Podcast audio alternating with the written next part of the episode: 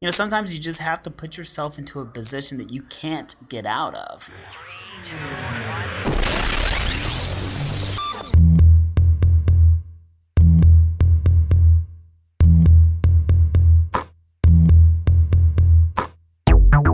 Welcome to the Work Podcast, episode 12. This is a podcast for people who make stuff for a living.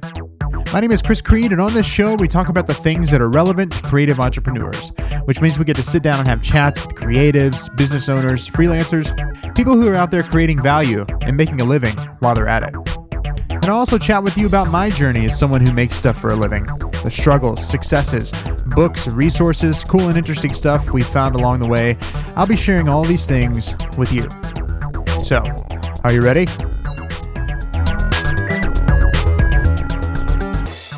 Right, guys, coming up on this show today, we have an interview with Joe Hendricks. And Joe's a friend of mine. He's a photographer as well, and I'll tell you about him later, and you'll get to hear some more of his story. But I just wanted you guys to hear from him and hear what he has to say about creativity and about starting new things and about kind of his journey and specifically some of the stories he's had with um, starting this new venture into landscape photography, which is kind of a new territory for him real quick, before we get into the interview, you're going to hear some kind of chatter going on in the background. And that's because Joe and I were recording this at the Skillery, which is a co working space. So what you're hearing are a bunch of creatives in the background brainstorming and stuff, and I tried to get as much of it as I could out, but some of it still seeped through. So sorry about the background noise, but despite that, there is a really great interview coming up with Joe. So without further ado, here's Joe Hendricks. Hey guys, welcome back. Today I'm talking with Joe Hendricks, and Joe is a photographer uh, from Nashville, Tennessee, which is how we met. Which it's been like five years, man, and that's crazy. Yeah, we've almost been here for five years, and uh, I think we met just about when we moved here. So crazy. Anyway, he has a successful wedding and landscape photography business in which he's consistently creating beautiful images for his clients and for himself, which I think is pretty rad that he's making stuff for himself too. And he's just killing it and producing producing a lot of solid work right now, which is why we're talking today. So, how you doing, Joe? I'm doing great. Thanks for having me here. Yeah, man. Well, I gave the short version of kind of who you are and what you do. So, if, if you want to expound upon that and just kind of tell people a little bit about yourself and what you're up to. Okay, well, my name is Joe Hendricks, and uh, I've been doing photography for about 24 years. I got started in the Navy, and I learned on film, uh, Canon cameras, switched to Nikon film, and I've been Nikon ever since. Um, and then I went on a different path for quite a while, about eight or nine years, and then photography kept coming back to me. Eventually, I got into a place where I needed to make some more income, and I picked up photography once more and became a wedding photographer. Fell in love with it. My wife ended up doing all the business side, and there's been no looking back. Awesome. That's awesome, man. So you're you're still digging it, eh? Yeah, still loving it. That's yeah. awesome. Cool. Well, when was it? What was uh, like a a point where you realized that, like you said, you got away from photography? And what brought you back? What was that moment that made you realize that this was what was going to be something you wanted to do for a long time? Like, is was there? What were you doing? What kind of a things were happening in your life right before that happened? Uh, I was working full time in the wine industry at a distributor in Tennessee, and uh, I was hauling boxes in the back rooms of Yellowtail and other stuff, and I would be uh, just hurting my back, hurting my legs. Uh, it was a really frustrating job because I wasn't moving up. Yeah. Uh, it was kind of one of those things that I did my job well, and they didn't want to lose me in that position. So there was no way I was going to become a salesman. Um, so my other options were to keep doing that for the rest of my life, uh, which is a really good, steady job because everybody drinks, uh, or almost. uh, or I could get into something that I'm passionate about, love, I can change lives with, and that's the path I decided to take. That's awesome, man. So you were you were not really feeling fulfilled at that that job, even though it was paying you money, you could make a living at it, and you just decided that this was going to be something that you wanted to do. Yeah, it was a very hard decision. Um, but once I made the decision and I quit that job, mm-hmm. there was no turning back. It was the biggest relief off my shoulders ever. Um, but yeah, that's exactly it, man. I just I, I wasn't being fulfilled. Um, you know, I had access to all the wine I could drink, uh, you know, which I really liked because I enjoy wine. But, um, you know, that wasn't enough for me. It wasn't fulfilling my soul. And that's why I got into photography. That's awesome, man. So you've been doing this for, for how long now, you said? Wedding photography? Yeah. I've been doing wedding photography for about seven and a half years. Wow. Was there a, a time where things weren't really working out as far as bookings or leads or whatever? And what what happened to like make that more a more frequent occurrence for you? Whether was there a tipping point in that at all? Well, let me start with I did wedding photography for about a year and a half while having that full time job first. Nice. And that paid for all my gear, paid for my lenses and everything else, and it gave me a lot of experience so that when I quit my job and I went full time, I had a little bit of a running start. I kept shooting wedding photography for about two years. And then after that, I applied for a thing called uh, Best Photographer in Nashville on the Nashville scene. And I really wasn't even close. to be in halfway to be the best photographer, but I knew a lot of friends and I kept it a secret because I knew other photographers didn't know about it at the time. So I started emailing all my friends personally, messaging them, and I asked them to vote for me, kind of in secret, so I wouldn't, you know, get anybody else interested in it. Anyways, I ended up winning uh, Best Photographer in Nashville, and I found that people were booking me because I was the best photographer in Nashville even though I wasn't, but I had that label, and that gave a lot of comfort to people. Um, just to be able to book. Okay, so that just having that title attached to your name just gave you some credibility. Yeah, um, it gave me some credibility. It boosted my confidence a little bit. Um, because you know when people are hiring you because they think that you ha- hold a certain title, it does make you feel better. Sure. Um, but it also pushes you to be better. Yeah. Because if you're going to be labeled the best photographer in Nashville, well, you better hold up to the hype, um, which I had a long way to go, and I still do. And you're just constantly trying to create new and creative stuff um, to go with that title. That's awesome, man. Yeah, I think I think there's really something to that to be kind of um, held to an expectation and then rising up to that level for sure. And there's something else you said in there that made me think of something. I heard some, uh, I think it was Todd Henry talk about this one time. Like, you want to make sure you have enough runway to take off. And you were talking about how you were um, kind of hanging on to your day job and having that money and then waiting to just take off and creating some runway. I think we don't think about that enough. And, and Dave Ramsey, I think, put it another way. He said, You want to make sure that the dock is close enough to the boat so you can just step right in when you're starting a new venture instead of having to risk falling in. And you bring up a, a couple really good points that I want to tell to other photographers is that I have photographers come up to me all the time and say they want to be $4,000, $5,000 wedding photographer. Um, but they do feel like they could do it in the first year. Yeah. And yes, it is possible. There's no doubt about it. But you do need a runway. You do need a dock to barely step off on, like you said. And the way you get there is through experience and building yourself up. I tell people all the time when I was $2,000 or $1,500, I couldn't sell myself yeah. to brides that good because I didn't have the experience. Right. But now that I charge four and seven thousand dollars, it's actually easier to sell myself to brides because I've been through it all. Mm-hmm. I can answer all their questions with extreme confidence, and I know I'm going to get the shot. Yeah. So I just want to tell people, like, you know, if you have the ambition to go and start at four and five thousand dollars, and you think you can do it, good on you. Make sure you know your camera equipment. Make sure you know what you're getting into. Yeah. Because if you screw up at that price range, you know, it's gonna be catastrophic. Yeah. That's that's that's a really good point, man. I talk about um, how we are really intentional with creativity, and we'll talk about this later. But it's it's important for us to be able to show up on a wedding day, Jen and I, and be able to be the creatives that we promised we would be, as proven by our website and whatever, and and our price, honestly. So if they're going to pay this, then I want to be able to show up and make work that is consistent with what I know I can make. And um, I think people do need to think about it some more. But you talked about um, growing, and we're kind of talking about this journey here. So let me let me hear a little bit more about your story. So, what has been the biggest difference in, in your growth so far, from beginning to where you are now? The biggest difference in my growth is kind of what I said before: experience. Um, and what I mean by that is that every single time that I shoot a wedding, I'm learning more and more.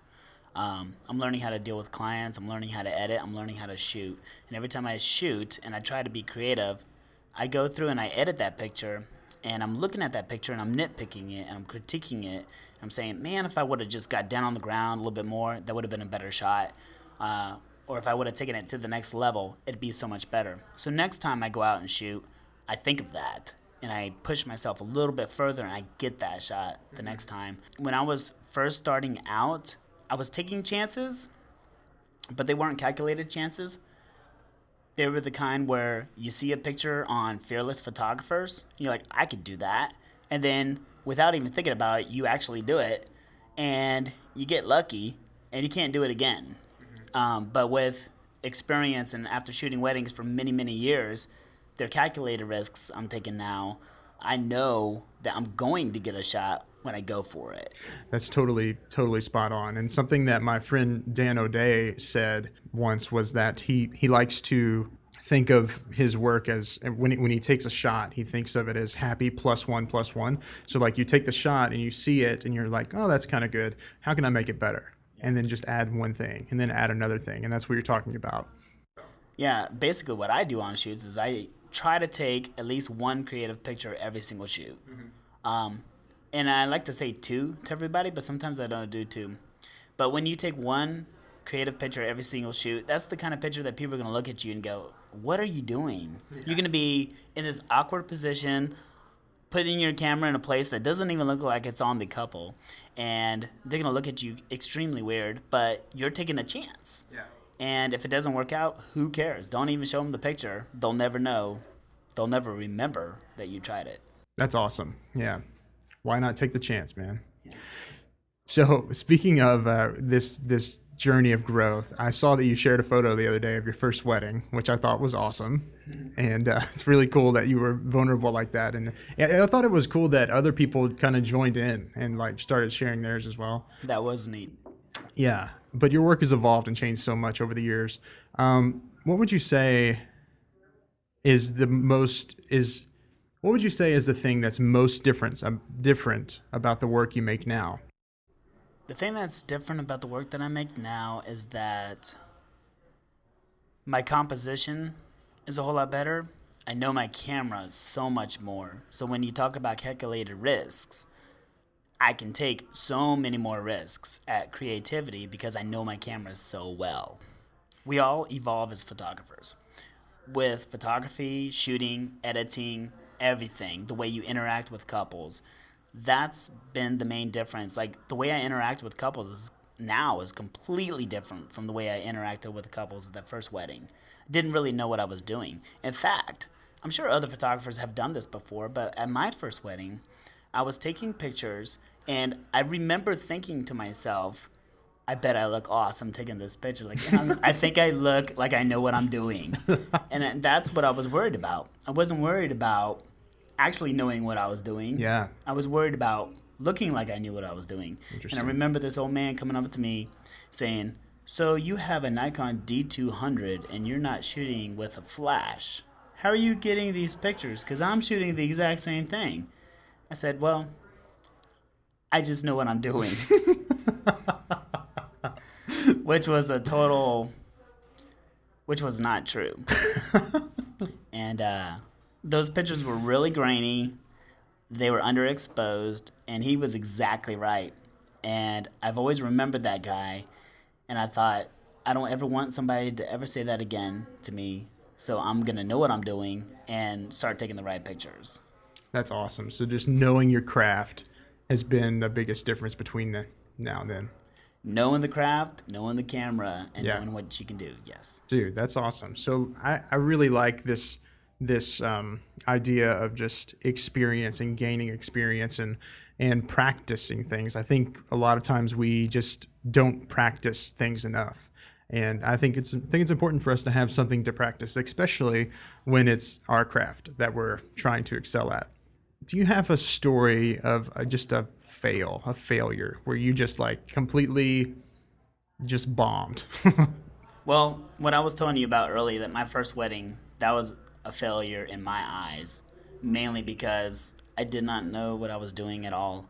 Um, it was just a tough experience, and I thought that I was I would never shoot weddings again because of that experience. Yeah. I hated it really. Um, I didn't know how to interact with the client. I didn't know what I was doing with the camera. Even though I'd uh, already had like 12, 13 years experience in photography, wedding is a wedding photography is a completely different animal. Um, some other little instances, I once paid a couple thousand dollars for a website design that was done through WordPress. That was stupid. Why is it? Why so? What happened? Did it just? I was doing a basic website, basic HTML. It just needed a certain template, and it just didn't happen, and it wasn't the way that I envisioned it. Gotcha. What did you What did you learn from from both of those? You kind of told us about the photography one of your first wedding, how you it kind of spurred you to really know your craft and never feel that way again, which I think is really cool. But what did you learn from the the website fail? I learned to take things slowly. That was the biggest thing I learned because I was new into the industry. I wanted to make a splash. I wanted to have a cool website, make people think that I was much better than I was. And I thought a website would do that. And a website can do that. Uh, but yeah, I would just take it slower, do my research, and um, make the website the way that I would like it. Awesome. Awesome. Well, that's all cool to hear, man. I you know what? I want to talk about what you're doing right now, what you've been doing recently. And I, I've been seeing that you've been blowing up Instagram and Facebook lately with these crazy, epic, infuriatingly good landscape shots. And uh, most of it's from your recent trip out west with your family. So, could you kind of tell me about where, why you took that trip and what spurred that whole thing and how it went? Sure. First of all, we took the trip because we needed a vacation, and we have a job that allows us four or five months out of the year to do that. We decided to go out west, but if we were going to do it, we were going to have family time, and I was going to get into landscape photography. I've always said that wedding photographers don't retire, they become landscape photographers. And it's so true. Like, I mean, so you need to have something in plan. And if you're young, 20, 25, 30, I'm turning 40 this year, so I'm starting a little bit late. But you should start finding your artistic expression now. Because if you can establish a brand for yourself and you can start selling prints, then you are way ahead of the game. Yeah. And when you become 40, like I am turning this year, then you will already have a system in place to make you money if anything ever goes wrong, like you get injured or you plan on retiring or whatever, you can have that system in place. So this trip was for that to see what I could do with landscape photography, start selling prints that hopefully will sell for a very long time and support me when I'm not able to run around like crazy like I do at weddings now. Yeah. So you just wanted to create like a passive income stream. Definitely. Yeah. Cool. Something that you could just put up and sell and it can just make money. Yeah, that's a much shorter way of saying it. Yes. No, well, I just wanted to I just wanted to recap. But uh, that's true, yeah. what where did you go? Like what where, what was the route? So the route was we drove the whole entire way, about 7,800 miles Holy in a minivan. wow. And uh, we went from Nashville through Texas, New Mexico. Um, the first stop that we made for taking pictures was the Grand Canyon. Spent about three or four days there. We went up to Antelope Canyon from there. Uh, went to Horseshoe Bend. We tried Forrest Gump Point, but that's another story. Uh, we came back, went through Yosemite, went from Yosemite to Zion Park, Bryce Canyon, the Arches National Park, and uh, then we went to Colorado Springs uh, Awesome. and stayed with Chris and Adrian Scott up there. Oh, nice. Yes, Chris is a he's a former uh, interviewee on this show, so that's cool. Yeah. And then we went to Zion Park, and then we headed back to Nashville. Nice. Nice. That's awesome. I think uh, one shot that stood out in my mind is the the blood moon shot. You guys were in Yosemite when that happened. Yes, Was that epic? It was amazing. Yeah. The night before the blood moon, uh, Rhonda was online. We had no idea the blood moon was going on. Yeah. And she said, Hey, there's going to be a blood moon tomorrow in Yosemite. And we thought, Well, how often does that happen? I'll get up at 3 a.m. and we'll, I'll go out there. Uh, of course, her and my three year old son did not want to go. So they just stayed there. I grabbed my cup of coffee, went out. I saw the moon starting to lose its light as the sun was eclipsing it with the Earth. Yeah. Earth eclipse. Yeah, the Earth eclipse. Yeah, a little confusing. And uh, so I thought to myself, oh, I'm late, so I need to go find my spot now. So I was like speeding through Yosemite. Um, and I found my spot, and I still had about another hour and a half before it actually happened. Yeah. So it was like a hurry up and wait. Which is kind of the story of landscape photography, right? Definitely, yeah. And I found a spot where other photographers were. Everybody had zoom lenses. I thought I put on a wide lens and get like the effect of the blood moon instead of the blood moon itself. Right. Because everybody has that shot. True. And as a photographer, you need to think differently if you want to stand out, and you need to do the opposite of what everybody else is doing. Yeah. Even weddings and landscapes. So I did that, and I had a 14 24 millimeter on, and the stars were just coming out as the moon started getting more dim. And I turned around, saw El Capitan and all of its glory just standing there, and it was beautiful. And I took some pictures of it. The hardest thing that I learned from that experience was focusing in the dark. Yeah. Is, com- is really, really hard with Yeah. landscape photography. You don't have a focal point, you have to guess. And I learned a quick tip Yeah. that you put your ISO up to like 3200, 6400, and do like a five second exposure and see that it's in focus. And if it is in focus, then you put all your settings back to the original settings Gotcha. ISO 640, 20, 30 second long exposure, and then it's sharp. Nice. It That was a good sense. little tip. Yeah, so you turn the ISO up to just to, just so you can see what's going on. Yeah, that way you're not wasting 35 seconds Yeah. each shot. Yes, You're well- only wasting five. I have done that countless amounts of times. Click 30 seconds later. Like, oh, and then it's out of see, yeah, oh crap, let me do that again. Yeah. And do that five times. Yeah. Oh man, that's a good tip. Cool. But standing in the middle of all that, um, the way that I describe this picture is that if you believe in God, you're just in awe of everything that He has made, and you feel so very small. But you also feel so very great knowing that He knows every hair on your head, and He created all this. that's awesome, man. And that's what I was thinking at that moment. It was Cool. Well, that's that's a really cool story too. I love that it gave you some perspective too. Is being outside and, and being in, we've been to Yosemite once and it just it has that effect on you anyway. You're just like, wow. So you mentioned the Forrest Gump point thing. Is that a story that stands out in your head, like Oh, from the trip? Oh, let's hear about it. Uh, it was a crazy story. Forrest Gump Point is the place where Forrest Gump stopped running in the movie Forrest Gump. Awesome. So when he gets there, he's like, I'm tired of running. I think I got home now. that was the point. Yeah. And it's a very famous point because it's just so beautiful and the road is a huge leading line. So my wife and I, we loved the movie. We thought, we're going to go see it. So we had already gotten up at 4 a.m. in the morning to drive two and a half hours out to Horseshoe Bend to take that picture at sunrise. Unfortunately, there's a time change in the middle of those two areas, so we missed the sunrise hmm. by about an hour. So we went to Antelope Canyon, took all the pretty pictures there, and then we said, hey, let's go out to Forrest Gump Point. It's three and a half hours away. We'll get there right before sunset and get this beautiful picture. And we both looked at each other and said, let's do it. we stopped about 30 minutes on the trip and I turned around and I said, Do you want to do this? And she goes, Joe, I believe in what you're doing with this landscape photography. We need to do this. So I said, All right, man, never have I been more proud of my wife like for believing in me so much than that moment. So we went and as we're getting closer, the sun is setting. It's fire sky. We're like, oh, this is going to be amazing. And then I realized, oh gosh, we still have another 25 minutes to go, and we don't exactly know where it is. By now, Rhonda is driving, and I am taking pictures out in Monument Valley as we are heading out that way, because I'm just taking it, taking pictures out the window Yeah. and she has on her iPhone a picture of Forrest Gump Point, what it's supposed to look like.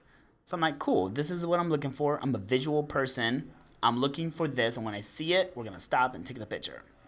We get there, and I'm looking at the monuments, and they're exactly like the picture, but the road is different. I'm like, what in the world? Like, there's no way if we go on the other side of those mountains that the picture is gonna look right. There's no way, unless whoever took this picture flipped the picture. But like, why would they flip the picture? It's just stupid. It doesn't look any better if you flip the picture. Yeah. So we're both getting frustrated, kind of yelling at each other a little bit. And I'm like, baby, it's not on the other side of that mountain. Turn around. We missed it Yeah. and the sun's already setting. We pretty much already missed the shot. And we get back to where it's supposed to be, and the shot is just not there. We are so upset. And now we have a six hour drive home. Oh, good. Because we drove three hours to Antelope Canyon, three hours out here, put them together. Now we have six hours home. And it is eight o'clock already. I could not get the shot. I pulled over. I was like, well, I'm taking a picture of something. yeah. And that picture didn't even turn out. We drove six hours home, so frustrated. We get home, my wife looks up that picture online, and somebody did flip the picture. What? Oh, man, we were so mad. We're like, why would he do that? Oh my gosh. And uh, so she knew where the point was, but me being visual, I was looking at it. I was like, this isn't right. yeah. So, anyways, we ended up going on with our lives. We said, screw it. We'll forget that picture, forget it ever happened, and never mention it again. and we got to Bryce Canyon or, or Zion Canyon, one or the other. And uh, it came up again. And it was only another three hours away. But we said, you know what? Let's do it. Let's totally redeem ourselves. Like Dumb and Dumber. Totally Yes. redeem ourselves. Yes. And uh, we decided to go out there, get in a hotel, do it right this time, and get the shot. And it ended up being the coolest hotel that we stayed in. Awesome. In the middle of Monument Valley. Beautiful. And it was super cheap. Um, it was the place that everybody stayed when they like film movies there and everything. It was a cool experience. Wow. We went out there for sunset just to see it, and then we went out there for sunrise the next day, and it was beautiful, and we were so glad we did it. But it took a lot of effort um, to get that shot, Yeah. and it's a shot I'll always remember That's awesome. of my life. That's awesome, man. I'll put the link to um, Joe's landscape shots in, in the show notes so you guys can see that. It's really epic. Um, and that's such a cool story because it's a story of failure and then it's also a story of kind of resilience because you you guys were like totally frustrated, tired, exhausted, going back and forth with each other and then you took a couple of days to rest and realized that it was something you really wanted to do and you stood back up and dusted yourself off and did it anyway. Yep. So that's pretty awesome, man. So we're we're talking about kind of what you're doing right now. What what vision do you have for your work in the future? I, I mean, I know you're doing landscape, and you, we kind of talked about you maybe transitioning into that like post wedding career or whatever. But the next five years, what what do you want to be doing? over the next five years, I would really love to start teaching people more.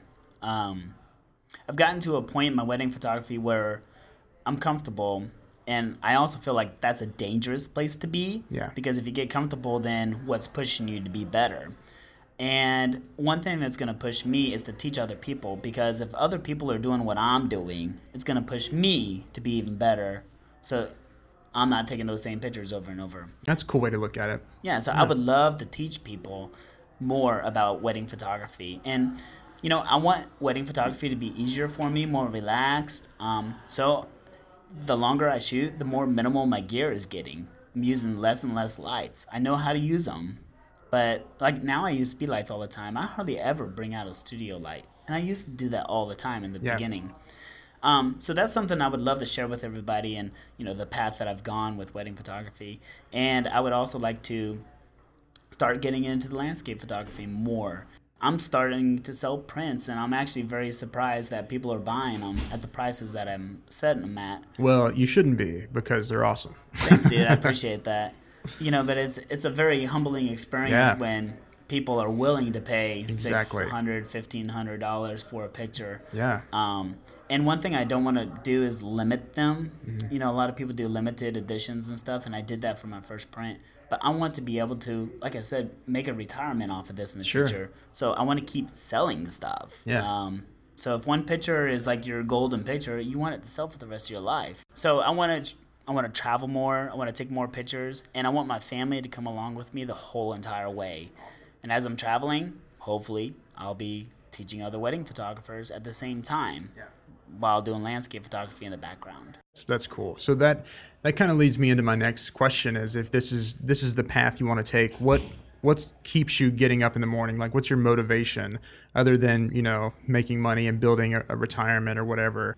What is it that makes you want to just get up in the morning and keep doing what you're doing? Well, um, the thing that keeps me getting up in the morning is I'm actually a strong Christian and you know I feel like God has a path for my life. What I'm finding is that I am meeting people because of landscape photography that I would have never met in the first place. Like one of my first pieces was called The Patient Painter and uh, an atheist who is a friend of mine actually bought it. And that was really cool because I would have never expected that. You know, it opens doors for me and knowing that is what gets me up every morning. You know, being able to you know, know that God has something in store for me, you know, out there. As long as I get my butt out there, yeah. that's the hardest part.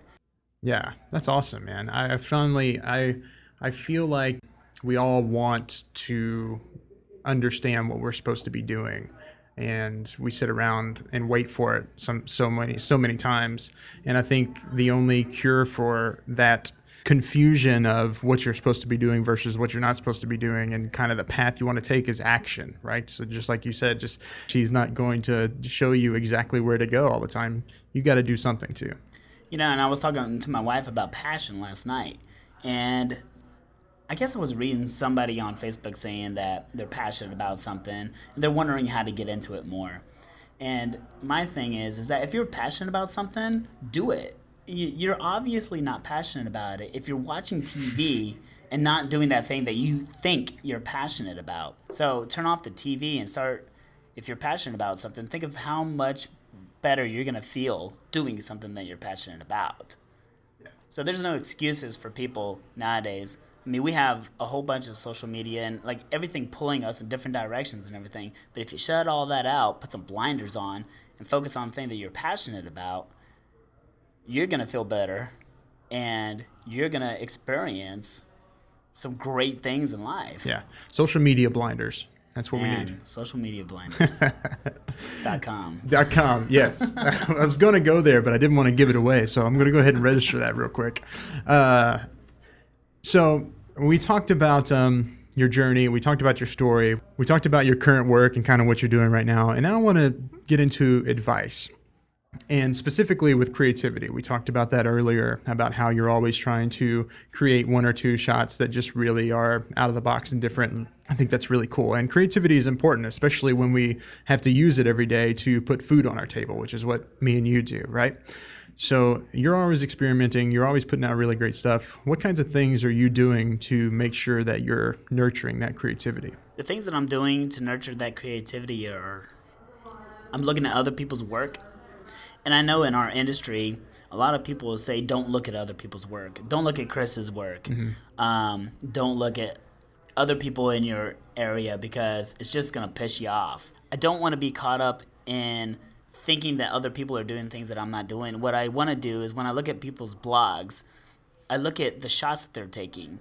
Um, if you look closely, you'll see elements of things that are just absolutely beautiful. Um, you know, take a picture that you took from Fear that won a Fearless Award of that little girl oh, with her hair blowing and stuff. That was absolutely beautiful. She wasn't paying atten- any attention to you at all. Yeah. So in the middle of all that chaos, there's this little girl with her hair flowing in the air with somebody getting married behind them, sure. and it was absolutely beautiful. Thanks, man. And you know, when I look at that picture, I can take that aspect of it, not try to create the exact same picture because that would be boring. But what it does make me do is it makes me think, huh, there's other things going on besides the bride and groom. And that's what I look for at blogs. Like I look for the way that they light stuff. I look for the way they position people. And when it comes to my shooting, I'm not doing the exact same thing they're doing. I'm just keeping in mind how they did it and how I can use it to my advantage to make my photography advance more what's one thing that you do in your workflow or whatever to make sure that you're making fresh, consistent work for your clients and for yourself? So, a thing that I do a lot is I run. Running is my inspiration. Whenever I feel bogged down by anything, I go for a run and I'm okay. Like, yeah. for instance, if I get into an argument with my wife and I'm frustrated, I go for a run, and when I come back, I'm just like, baby, I love you so much. Yeah. You know, it's my mind completely changes. And I know running does that for me. So when I'm thinking about photography, being creative, and I'm at a stumbling block, I go for a run because I know that that's what I need to do in order to think about things and let let all the bad stuff out of my system. I think everybody has something like that, whether it's reading a book, drawing, singing, writing a song, whatever it is. You know, sometimes it could even be taking a shower. Whatever it is that makes you get out of the confusion that you're going through at that time. Yeah. That you need to know what that is that makes you feel that way and then go do it. And when it comes to photography, just knowing the people more than anything else is going to make all your pictures completely different. I am honestly amazed when I see photography be consistent every single shoot. And I, I wonder about that because every single person is different. And if everybody's different, then why would pictures always look the same? You know, and that is a common theme of photography. And it's one that I've struggled with a lot because I feel like the shoot I did yesterday uh, with a couple, Molly and Clint, they are just goofballs. They're like so much fun to be around, Yeah. but they're very good looking people. Yeah. And the shoot started out doing dramatic, beautiful shots. And then the shoot transitioned into more goofy, fun pictures. And I never expected that. But once I got to know my couple a lot better, I knew that they loved that picture. And what's cool is that after all the goofiness, you know, they have those points of relaxation where they're just comfortable with each other. And then those are the romantic shots that are really cool. But they also get the goofy stuff. Yeah.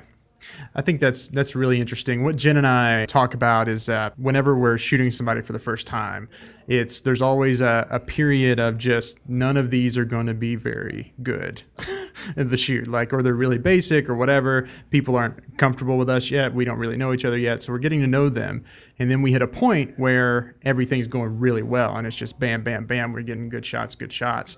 And then after that point's over, we call everything else after that the bonus round. So we get to relax because we know we got what we need and they're relaxed. So and, and and most of the time, like our favorite shots come in that bonus round, you know. But yeah, there's a there's definitely a progression of of comfort there. And I think every photographer goes through that. Yeah. I do that every single shoot. Like you have to find that comfort level. And I explained to my couple last night, like sometimes it's like starting an old engine. Like it Yeah. takes a couple cranks, but once we get going, it's gonna flow. Yeah, man, And that's exactly what happens every single shoot. that's awesome. You got to get that momentum going. That's cool.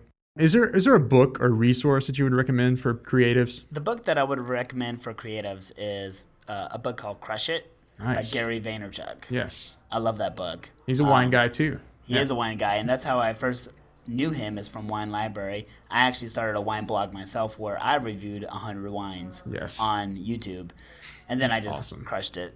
Well, That's perfect. it was an industry that I didn't want to be in anymore, so I uh, nixed the whole thing, and uh, those videos no longer exist. But he was a great inspiration. But his book Crush It just talks about finding your passion and going after it. There are no excuses; just get to it. And if you've never experienced him before, he does a show called AskGaryV.com or just Ask Gary V on YouTube, and he's answering questions all the time. A hundred plus shows of how to be great at your business. The book that I would recommend for uh, photographers is a film photographer who made a book called Into the Light.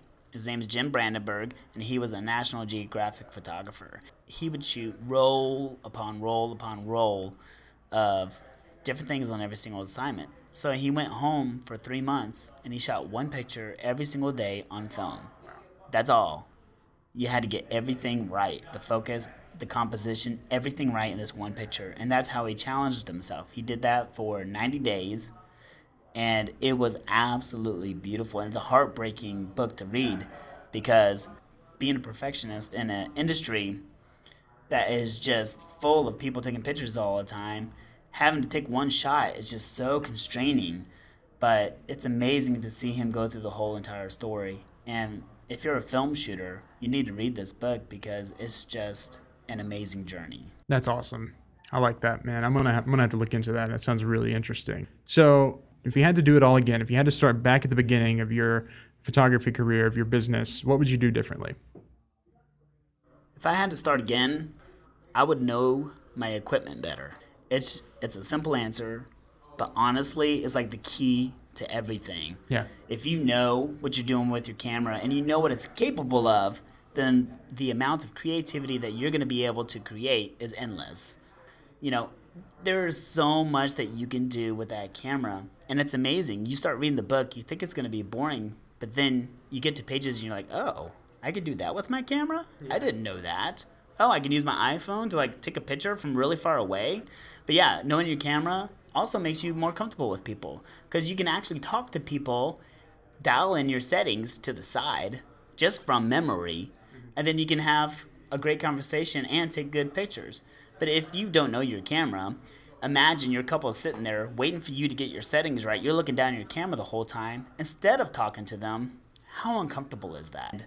I make it a point to get to my settings as fast as I can. I can normally remember just by muscle memory what to do with my camera. Yeah. And it helps you just be more creative in everything. So know your camera is such a simple thing, but it's everything with photography.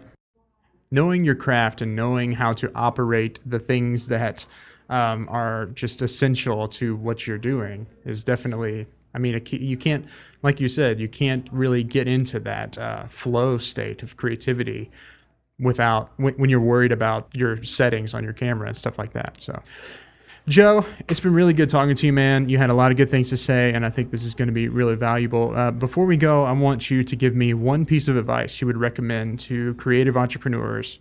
What would help them move towards the work they want to be doing? Guys, take it slow. If you have something that you're passionate about it, research it, learn about it, you know, and just craft it slowly. Um, you don't have to jump into something right away, try to make money from it. Make sure that you love it. If you're going slow and you're not making money from it right away, well, you're going to find out that when the hard times come and you don't like doing it, well, then maybe you shouldn't be doing it for a living. But when the hard times come and all you can think about is writing that song, taking that picture, designing that website, well, then maybe that is something that you need to be doing for a living. So just take it slow, make sure you love it, and then once you know that you absolutely love it, just go all in and go for it. And be smart about it. You know, sometimes you just have to put yourself into a position that you can't get out of. That's what I did with landscape photography. I put myself out there. I had to get the shot or I went home with nothing. Yeah. Sometimes you just have to go all in and come up with something great and force yourself to be great at it. But like I said, make sure you love it before you take that step of going all in. I love that, man. Where can people find you, man? Where would you like people to find you? You can find me at joehendricks.com. And uh, I'm also Joe Hendricks on Instagram. And my landscape photography is joehendricks.photography. But it's all at joehendricks.com. Just go there and you'll find me. Awesome, man. Well, thanks for being here, Joe. And uh, we'll talk to you soon. Thanks, Chris.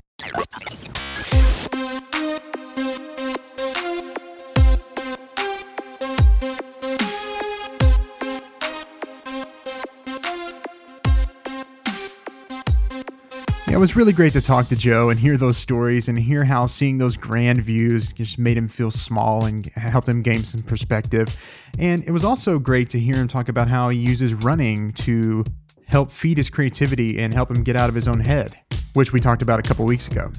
And also really liked his book recommendations, Crush It by Gary Vaynerchuk. I love a lot of the things Gary Vaynerchuk does. And also, he mentioned that book by Jim Brandenburg, Chased by the Light, the Nat Geo photographer he mentioned. That sounds so intriguing. We we tend to think as creatives that creativity is about, you know, getting outside the box, thinking outside the box, but a, a lot of times, more times than not, it's about putting constraints on your work and building constraint into your work and your workflow and your work practice. And this guy's example of, I can only take one photo today.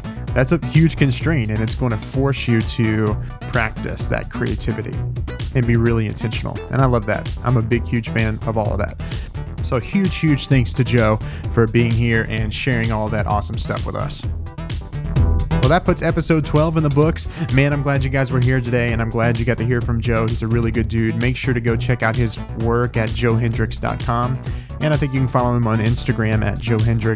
I'm on Instagram as well. That's where I'm hanging out. I'd love to chat with you there and get to know you a little better. You can find me at Chris Creed. And don't forget to check out the show notes. I'll put all those links in there that you need. And all right, let's get out of here. Until next time, keep being awesome keep making really, really good work. And I love you guys. I'll talk to you soon.